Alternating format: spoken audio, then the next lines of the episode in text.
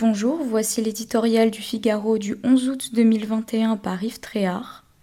Un peu de bon sens.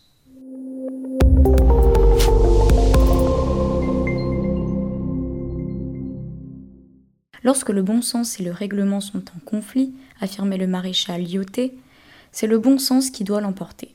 Un conseil dont les commentaires entendus ici et là depuis le meurtre du père Olivier Maire font bon marché, c'est le moins que l'on puisse dire. Comme si le crime commis par Emmanuel Apaïsenga n'était après tout que la faute à pas de chance.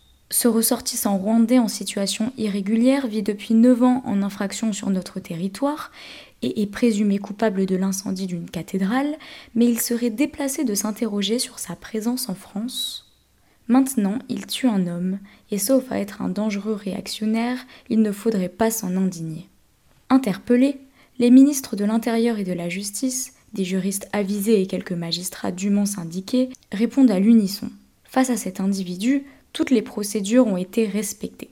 Pas de polémique, pas d'amalgame, rien d'anormal n'est à constater dans le suivi de son dossier. Invoqué à l'envie, l'état de droit a. Que vaut cette formule lorsque, précisément, ce droit n'est plus adapté, qu'il ne protège plus?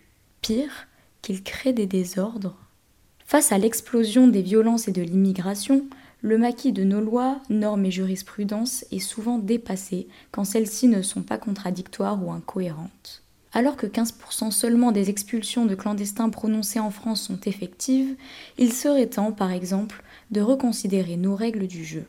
Idem pour l'évaluation de la responsabilité pénale des personnes souffrant de troubles divers et variés. Au lieu de renvoyer l'opinion à sa supposée ignorance, possible posture aussi détestable qu'improductive, pouvoir exécutif et autorité judiciaire ferait bien de reconnaître l'évidence. L'urgence des mesures à engager pour plus de clarté et d'efficacité.